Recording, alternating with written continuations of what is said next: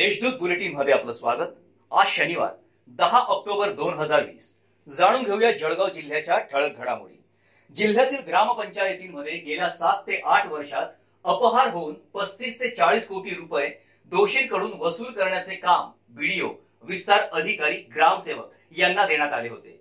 त्यांनी वसुली संदर्भात पाठपुरावा करणे गरजेचे होते. मात्र मनुष्यबळ नसल्याचे कारण पुढे करीत कारवाई अद्यापही प्रलंबित आहे. याबाबत स्थायी सभेत नाराजी व्यक्त करण्यात आली आहे. देशातील ऑर्डन्स फॅक्टरी सरकार खासगीकरण करण्याच्या तयारीत असल्याने भुसावळ येथील कामगार बारा ऑक्टोबरपासून अनिश्चित काळापर्यंत संपावर जाणार होते. परंतु नऊ ऑक्टोबर रोजी दिल्ली येथे व्हिडिओ कॉन्फरन्सद्वारे झालेल्या मीटिंगमध्ये सकारात्मक चर्चा झाल्याने कामगारांचा होणारा संप स्थगित करण्यात आलाय. शहरातील नीलकमल हॉस्पिटल बाबत आलेल्या तक्रारीनुसार जिल्हा शल्य चिकित्सक एन एस चव्हाण यांनी केलेल्या पाहणीत अकरा त्रुटी आढळून आल्याने नीलकमल हॉस्पिटलला कारणे दाखवा नोटीस बजावण्यात आली आहे. हॉस्पिटल प्रशासनाकडून खुलासाही मागवण्यात आलाय.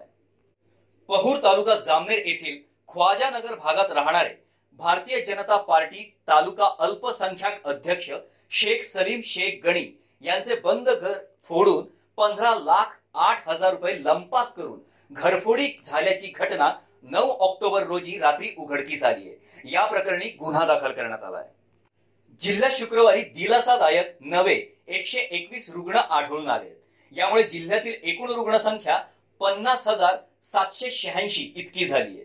शुक्रवारी दिवसभरात एका रुग्णाचा मृत्यू झालाय जिल्ह्यात आतापर्यंत शेहेचाळीस हजार दोनशे एकोणतीस रुग्ण कोरोना मुक्त झाले यातील चारशे चोपन्न रुग्णांना नुकताच डिस्चार्ज देण्यात आलाय. सध्या तीन हजार तीनशे अडोतीस रुग्णांवर उपचार सुरू आहेत. या होत्या आजच्या ठळक घडामोडी. याबरोबरच वेळ झाली आहे येथेच थांबण्याची. भेटूया पुढील बुलेटिन प्रसारणात. तोपर्यंत संक्षिप्त बातम्या आणि ताज्या घडामोडींसाठी देशदूत डॉट कॉम या संकेतस्थळाला भेट द्या. धन्यवाद.